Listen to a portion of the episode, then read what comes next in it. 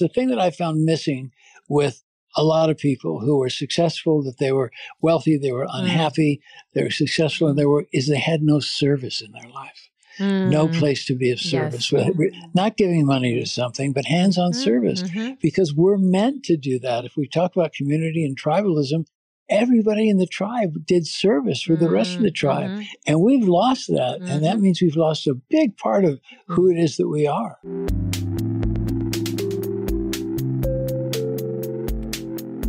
That's Bobby Klein, an incredible, eclectic elder who we sadly lost just a year ago. And this is the Becoming Denizen podcast. I'm your host and curator, Jenny Stefanotti. In this episode, we're talking about change from within with Bobby Klein. He was an incredibly wise elder who has an incredible life story. So, he was a photographer for the Doors, really a child of that countercultural movement in the 1960s. And he had a problem with his eyes that the doctors couldn't figure out, and they wanted to do surgery. And instead, Bobby knocked on the door of an acupuncturist in West Hollywood who at first refused to treat him and then quickly cured him in 15 minutes. And Bobby wanted to learn all about acupuncture and Chinese medicine, was ultimately instrumental in bringing it to the US. He also studied clinical psychology with an emphasis on Jungian analysis. He also studied Tibetan Buddhism. He is a student of many indigenous traditions. And along the way, with all these learnings, Bobby came to understand and develop his own psychic capacities. So I started working with him in 2021 and really soaked up his wisdom, integrated across many different spiritual traditions. So I wanted to release this conversation on the anniversary of his death. He's such a wise, incredible human. I miss him so dearly. So in the conversation, we, we talk about a lot of things. Talk about how to tap into our internal wisdom and what are the significant things that we all get wrong. He talks about the importance of listening and how to listen and the importance of community and so much more. As with so many of these conversations with our elders, I feel like you just want to listen to it a couple times over to just soak up all of the little nuggets of wisdom. So this one is in memory of Bobby Klein. I hope you enjoy it. I come out of the period of time in the 60s. Oh, I know. what I call before everything changed. It was around protesting in the Vietnam War, and we saw the Summer of Love end pretty quick. Mm-hmm. And it it ended for me in Century City when we were protesting the war, and I got hit with a club in the Wow. in my camera lens. Oh, But that was indicative of, of what was happening, and and you know the time of peace, love, and brown rice changed pretty rapidly. Well, things did change, and it was the time of love-ins and be-ins, and when we really gathered together. And it wasn't said that we were gathering together to make change, but we gathered together to see what was possible. As a teacher, I usually start my lectures with uh, I feel it's my responsibility to teach what I learned in that time, it, what we loosely call the summer of love. We saw that we could live together peacefully, that it didn't matter how much money you had, what your position in the world was, what sex you were. It didn't matter. Whatever was there, that we were in this loose community where people looked out for each other. I just remember one story at a I got a human be-in like they had in Griffith Park in, in LA, where I had a big load of cameras. I was a working photographer and I left him down by a tree and I got up on top of a camper to take some photographs and I was up there for I left my cameras for about an hour down by a tree and, and I when I went down they were still there. And that was if I did that today in a park and I left ten grand worth of cameras on the floor, they'd probably be gone. But that was a different time. We saw a possible way to live. I talked to my ex-wife a couple of years ago, and we figured that I was in Laurel Canyon. We figured we fed maybe 2,000 people during those couple of years 67, 68. And people would trade. They would come by something to trade. They'd help work on the house, but people came through and they were travelers, and we all came together.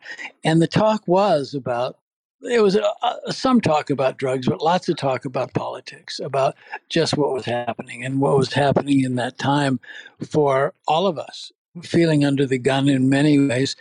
The hippie generation, we were being stopped on the street to be searched and for what that was. And we had our protest that was called the Sunset Strip riots.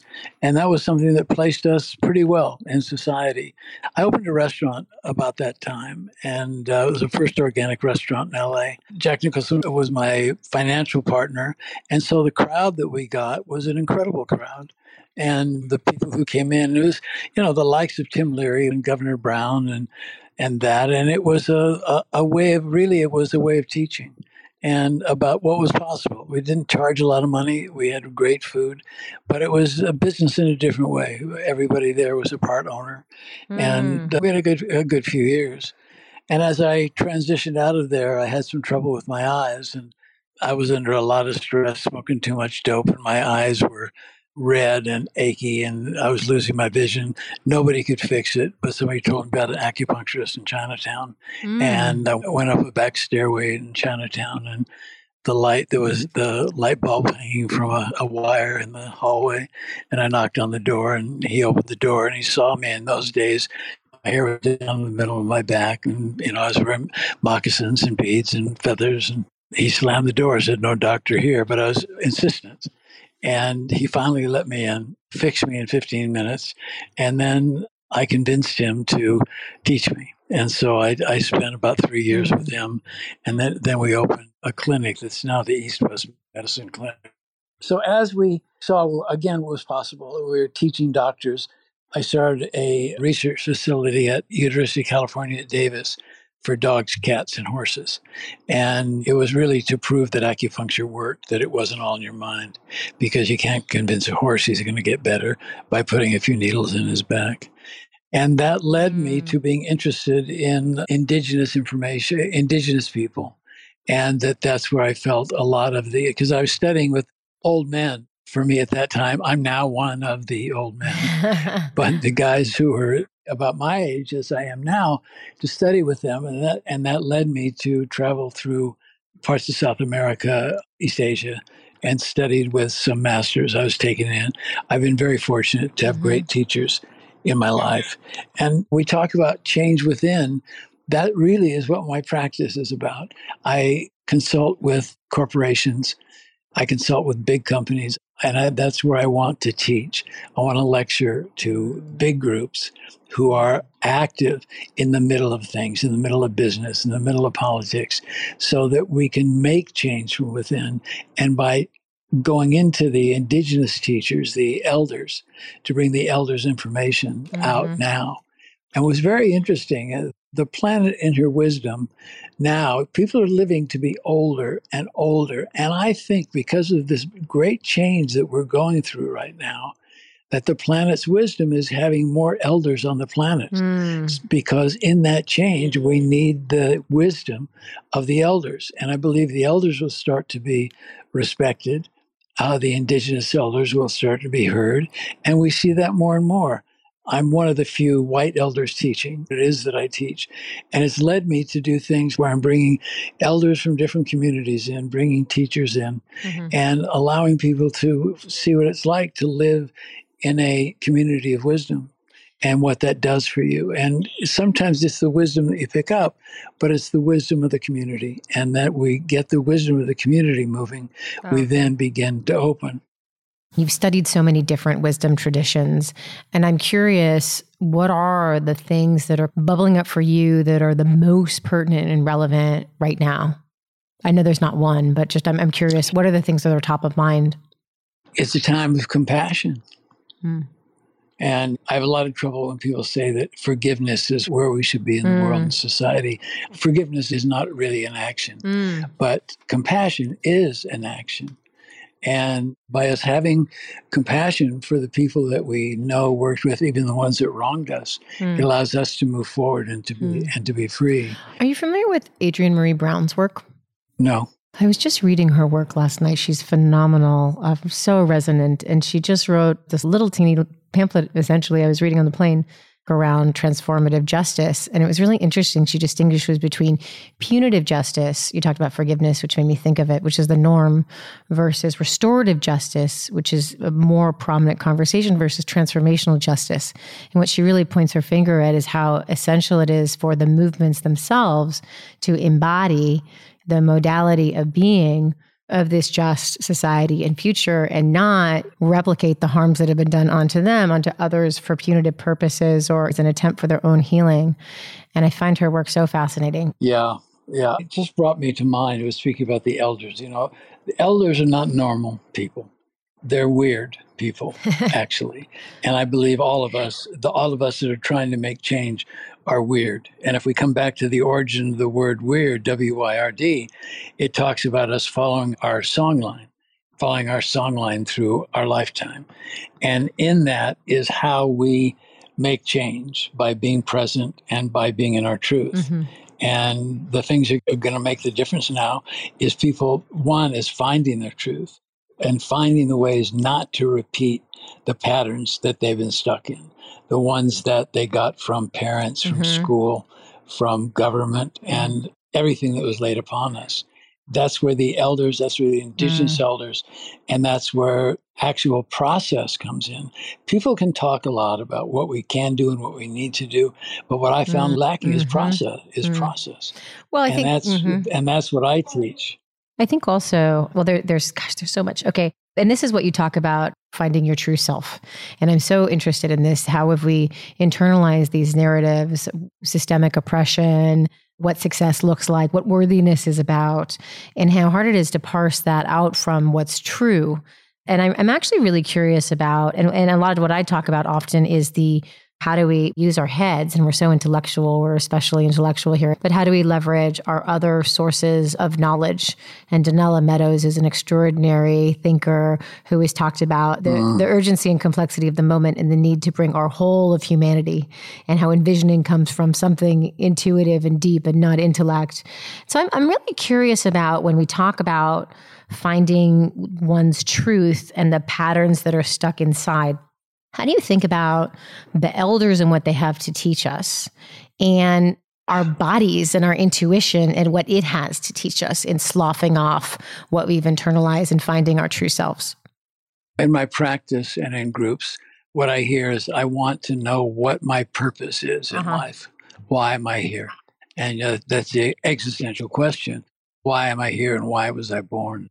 And what I find is, is that's where this indigenous wisdom comes from. Mm. I mean, I live in Tulum, which is in the Mayan territory, and in the Mayan culture, it's ceremonial.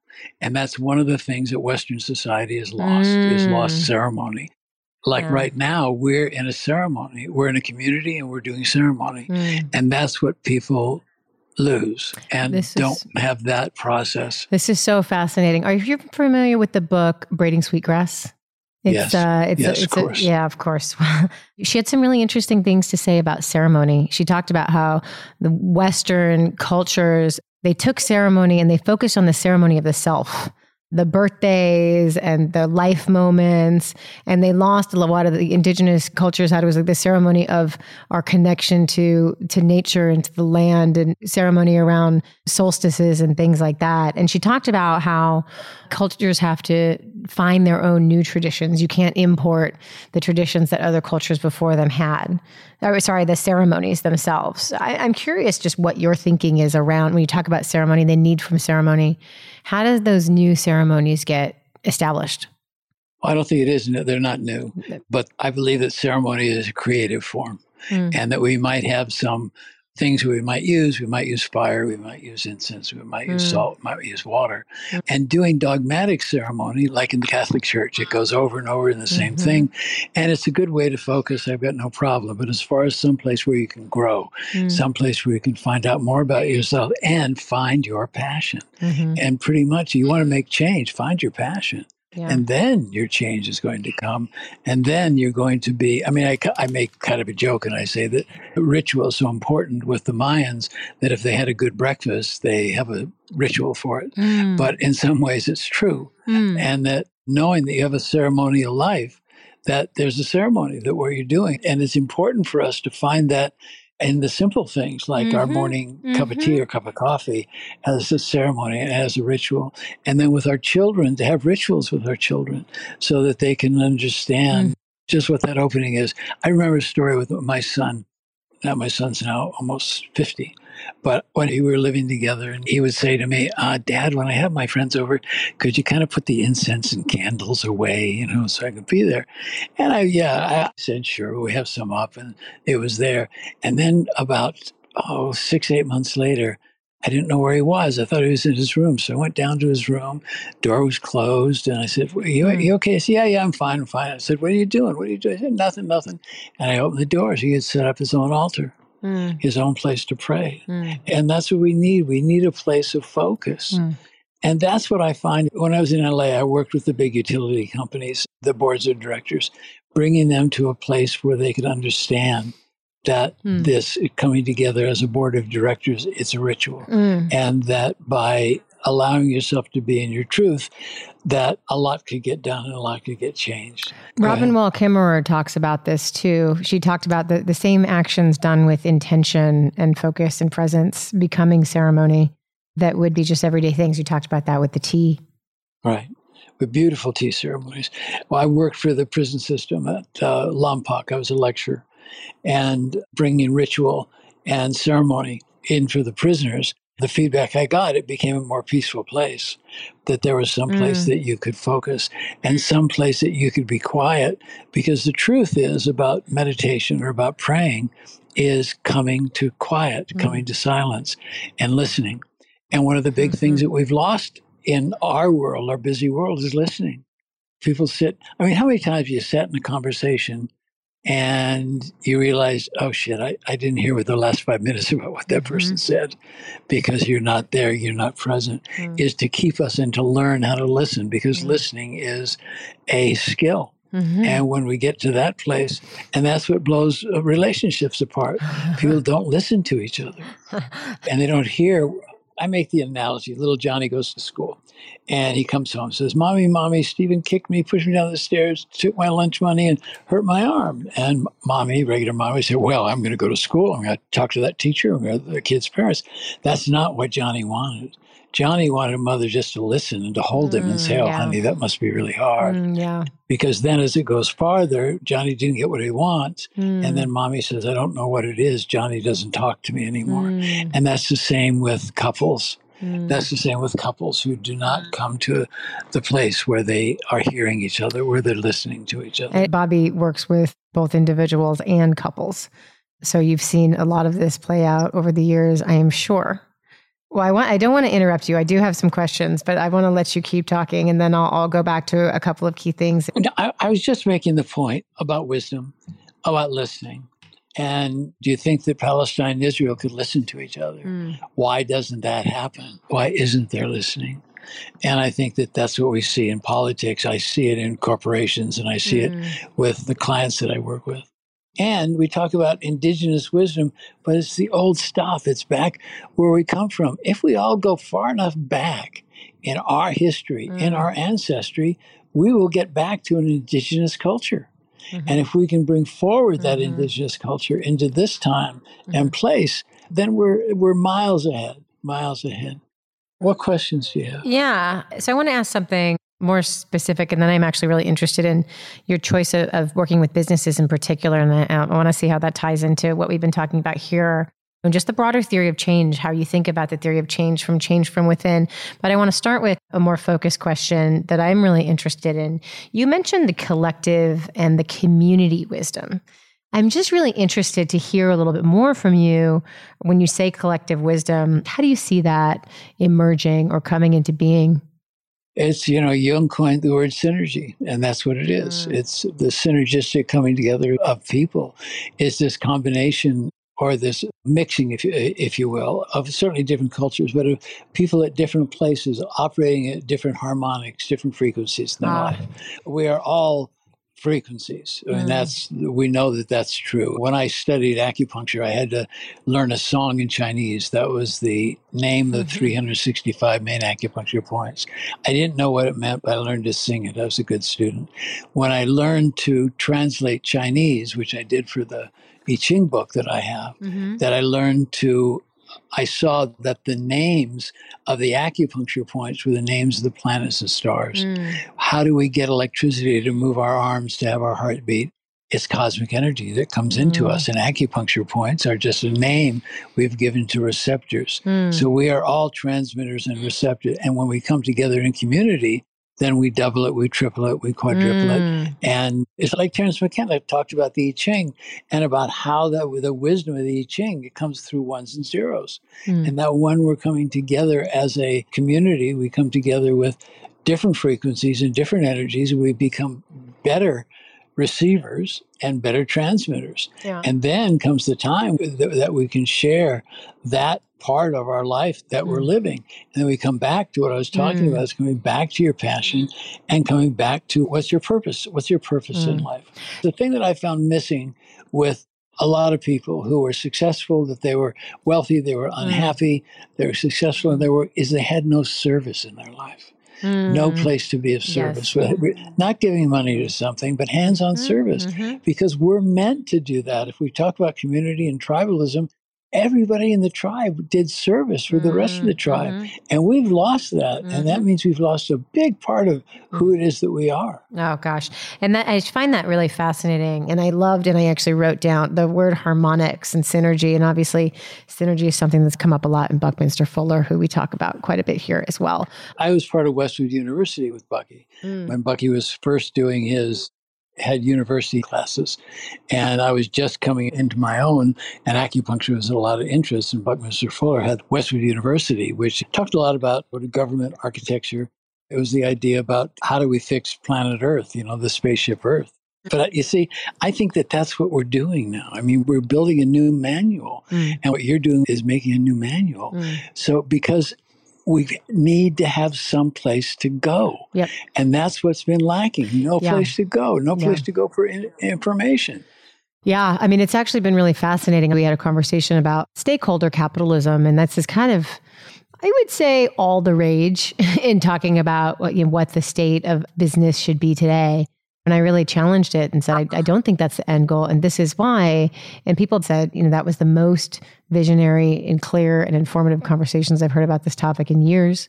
And I think it is that we know that something's wrong and we're trying to fix it and we're not taking the time to step back and actually say wait a minute wait a minute where are we actually going people are putting one foot in front of the other and people aren't really taking the time to step back and say what is the end goal and how do we get there so with respect to capitalism where we've spent so much of our time very few people as far as i can tell have really stepped back and said well wait a minute when we add up all these things what do we get? And is that sustainable over the long haul?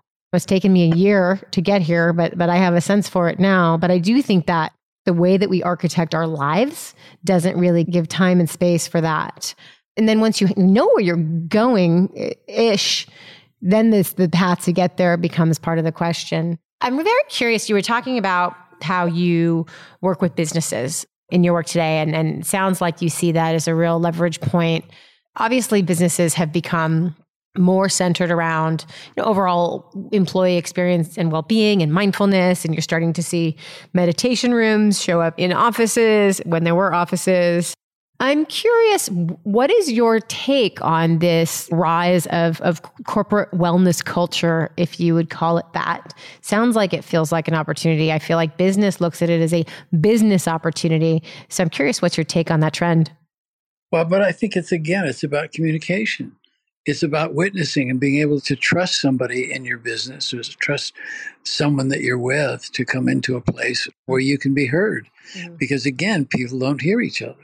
And I think it's about communication. And that's what I work on if I when I work with either small groups as small as a, a boardroom, Mhm. but as large as a group of employees putting them together so that they can find what their truth is. Yeah. And so having a place for meditation is incredible or a place for yoga. Mm. But what it is above that is it's people coming together with Yeah. something in common that Mm. is not business. Yeah. You mentioned about a goal and what is the goal, and I'm, I'm just reminded of, about tribes. And uh, I, you know, I lived with the Hopi and some of the other, I visited a number of other tribes. But part of the tribes, there were runners that would run, and they would run from over the mountains. They would run to other towns, other tribes, and they would run through the mountains on the path through the forest, and mm-hmm. they would just run and run and run mm. and run. But they had no goal. They had no mm. goal. It wasn't about to get somewhere on time. It wasn't about to cross the finish line, but they were running. And then what the community did is the community would have great celebrations where they would have great feasts. The runners were not at the feasts, mm. but the feasts fed the runners while they were running. Mm. And that's the way the community worked. And so it was it was moving and we are the runners. We're mm. all running. And if we take that into mind, that all the celebration that happens and all that can feed us as runners, mm. that we're moving. And it doesn't mean that you're a frantic runner, but you're on the road. And not to look at what, you know, it, you know, it's an old saw where you say it's not the goal, it's the journey. But that really is true. And what happens in corporations is we understand we're sharing we're sharing the journey. Mm. Corporations are recognized as an entity, but as an entity without a soul. Right. And I, that's that's where the problems come. That is a quote for us to hold on to for posterity. So I'm going to bookmark that for that purpose. Well, I also think it's so interesting. Actually, for me, I used to be really into working out and I went to the gym and I went to boot camp and then I discovered Bikram yoga and Bikram yoga was the very athletic yoga. It gave me a good workout. And then that led to vinyasa yoga, which led to Ashtanga yoga, which led to a daily meditation practice, right? And so it's interesting these Western cultural backdoors to the spiritual practices in the same way that the the corporate spiritual culture, the corporate wellness culture that I mentioned earlier kind of brings people in. But then once you start sitting and once you start turning inwards, once you start, as you mentioned, focusing and being quiet, you start to be able to hear. And it happens, whether that's your intention or not, eventually. I mean, that's one of the things I love about yoga we talk about making change from within. Yeah. And that's what it's about. Because we can touch one person, it's the pebble in the pond. Mm-hmm. So let me ask is there anything else we need to know about your overarching theory of change? So obviously, you know the scope of the conversation here. What you do is very much part of it. We have a similar theory of change around embodying the future and understand that that deep internal work is, is very much part and parcel to that transformation. I feel like we've got a sense of the theory of change. I just wanted to make sure that there wasn't anything missing in terms of how you were thinking about it. Well, it's, it certainly is changing our patterns uh, that we have in our in our life and taking the time to see what the old patterns were. But the big one is is to stop lying to ourselves. Mm-hmm. Okay. And About, to, yeah. and to have a brave heart enough to really look at what are the lies that we're telling ourselves and I do a lot of that in my group work is on witnessing each other where people are in a safe place to tell where they've been lying to themselves. Mm. And when you move away from the lies that you've been telling yourself about your work, about your body, about your brain, about your intimacy, whatever it is, that you come to clarity. Mm. And are the lies that are pervasive? Well, yes, I believe I believe so. You know, it's well, a lot of it is the lies of trying to be like others or, or trying to change ourselves mm. to fit into a, a certain mm. group. We want to look one way or we want to act one way, or we want to talk some way, and we lie to ourselves. You know, we lie to ourselves. And the big one is, I'm not good enough. Ah. That's the big lie. I find- and when we get through that place, yeah, go ahead. No, no. And when we get through to that place, when we get through to that place where we stop those lies to ourselves mm. and realize the truth is we can do anything mm. and that mm. really is true mm. we can and there's ways to get there and again i say there's got to be places to go mm. there's got to be a new book a new manual a new mm. bible whatever mm-hmm. whatever however mm-hmm. we're going to do it yeah. but we got to have a place to go. And i believe that's what you know it's why I, I was looking forward to talking to you because this is what's going to change the world. Mm. you know it will be people coming together in their truth. One of the things that I found so fascinating, this is a, an insight from my personal experience, and also something that uh, Adrienne Maree Brown touched on, and I was reading her her stuff yesterday, was this question of worthiness and this question of what determines worthiness, wow. right? And I'm somehow right. more worthy than you because I went to Harvard and because I have more followers and because I have more right. money or because I am more ambitious and you're less worthy because you stay home with your kid. I mean, it's just and where do these right. senses of worthiness and stories and narratives come from? And there's this amazing young man named Davian Zaire who just blows my mind away. He's 27 years old. And he's like, You're worthy by virtue of being. And that's just such an extraordinary, Amen. Amen. such an extraordinarily important message. And I'm so glad that you mentioned it in this conversation. We've talked about how the essence of what you do is helping people find that true self inside. And Bobby, as I've said, is just a truly a living legend. And I want to soak up as much of you as I possibly can while I still can. And hopefully that will be for quite a good while. We go on a dig in, into mm. our soul, and that's getting to the to the basics of who we are. And we come into transformation. And transformation is where we go to revive this idea of a soul. And I was blessed to have a teacher, Joseph Campbell. And Mr. Campbell said that we are monads, traveling, getting different costumes in different lifetimes, but our monad is our soul that we're traveling with. It's about equanimity, about peace, about wisdom, but doing it through celebration and allowing ourselves to have that transformation. Mm. Again, some place to go. We talk about living in the light, and the, and the light is what illuminates our life path. And coming to that place about what is it? Is it yoga that helps us? Is it meditation? Is it dancing? Is it coming around to fire? Is it meeting the indigenous elders? What's all of that? I'd love to hear any reflections or questions you have for Bobby. Sure. Thanks, Jenny. And Bobby, thank you for being here. This is such a pleasure. I was really looking forward to today. I did just wanted to mention one thing, the kind of practice of things. I think a lot of people are looking for the how to kind of get to their peace or kind of get through to what they're working toward. And I just find that most people look for something quick. And I'm wondering if you have any thoughts about how our society right now has that mindset of kind of looking for something quick in their approach to personal growth or healing. Yeah, I think it, it's certainly it's not about the quick fix. I mean, that's that's obvious. It's not about the quick fix, and people who sell the quick fix, it fades away. But work that I do, even in my practice, and I mean, my practice, I give lots of homework. There's a lot to do, and you bring this ceremony and ritual into your life, and to get process, just to be good, practical, uncomplicated and everything I teach is not complicated. It's really simple. My meditations are simple. My processes are simple. And I believe the more simple things are, the more they get it, they get inside of us and they become really a part of us. So there is no quick fix. And like I said before, it's a never ending path. It's the long and winding road. Mm. You know, thank you. And one of the things I love too is the idea that you commit to a practice. It's not that you have the answer and suddenly the problem is solved. Systemic racism is done. We sat in a workshop and it's done, right? It's you commit to a practice.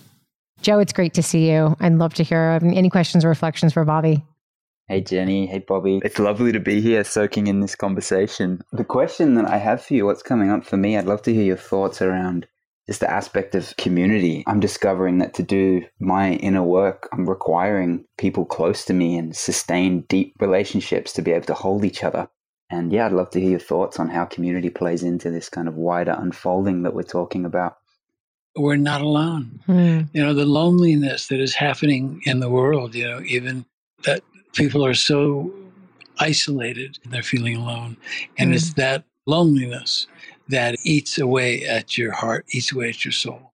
But if we have a community of like minded souls, ones that we can be with, that we can mm. trust, that then we're supported. And it's what I talked, you know, when I talked about synergy, but I also talked about the word energy is so overused, but it is this energy, this uh, etheric body that we have that we share. And it is that, you know, one plus one makes 10 or 20 or 50 or 100 that when we come together, and that's what community is about. And I believe that community is what will save the planet. Will mm. the planet ever be taken out? I don't believe that'll happen. Yeah. But I do believe that if we come together in community, mm. that we come together to start a new way of governing, a new way mm. of learning, to reestablish the learning system, the educational system that's happened in our world. I certainly taught when I lived in the United States with my kids that the educational system, the kids were overwhelmed, but nobody gave them a thread to hold on mm. to. Hmm. I don't know what the what the figure was. This is a figure that was, I think it was, it was in the Times about 25, 30 years ago, is that by the time a young person is out of second or third grade, mm. they've gotten more information than the New York Times has been for the last uh, hundred years. Hmm. And the kids are overwhelmed by this. Hmm. And that we've got to give them a thread. And hmm. community can do that because hmm. the old need to teach the young.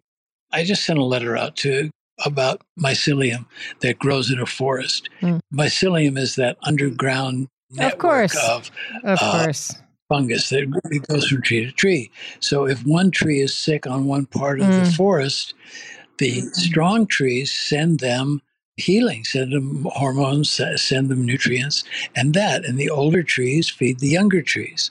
And ideally, that's what we are in that kind of community where we are feeding the young, we're feeding the sick, that we are joining together. And in that, we're doing something and we're doing something together. And that's when I come back to the idea of service. Mm. Community is about service. Mm. I found so interesting. Also, I meant to mention this earlier when you talked about service. It made me think of Burning Man. It's a 70,000 person scale experiment of service and giving. And I find it uh, so absolutely fascinating because you don't realize that there is something beyond these boundaries of human society that you just take as, as human nature. And when you see something happening at the scale, it's just fascinating when you realize there are other crayons in the crayon box that you didn't know existed. Is it okay if we ask take one more Thank question you. from Noah? I'm fine. Okay, go ahead. Bobby, I'm, i want to ask about listening, mm. um, hmm. especially listening as it relates to community and the unavoidable power dynamics that come in the middle of community. For myself, mm. I'm an ensemble musician and a pastor, and so listening is something that for me is I spend a lot of time practicing listening in a lot of different ways. But I think I want to use the example actually that you brought up a while ago, which was the Israel Palestine mm. and the reality there, as just a way of focusing. What does listening look like in a power differential? Because that's mm. really, in my experience, that's actually almost always how listening happens. There's some sort of power differential. And so I'd just love to hear anything you have to say uh. about what it is to be community, to listen with an explicit awareness of power dynamics. Uh. If we take it away from something as big as Israel and Palestine, and take it to a smaller idea, smaller community, a community of 10, 15, 100, whatever it is. But the idea of the old African talking stick, I don't know if you're familiar with that, where the talking stick gets passed mm-hmm. and whoever has it, they can talk and nobody else can talk. And I teach what I call the first five minutes. I do it with couples, I do it with partners in business, I do it with families.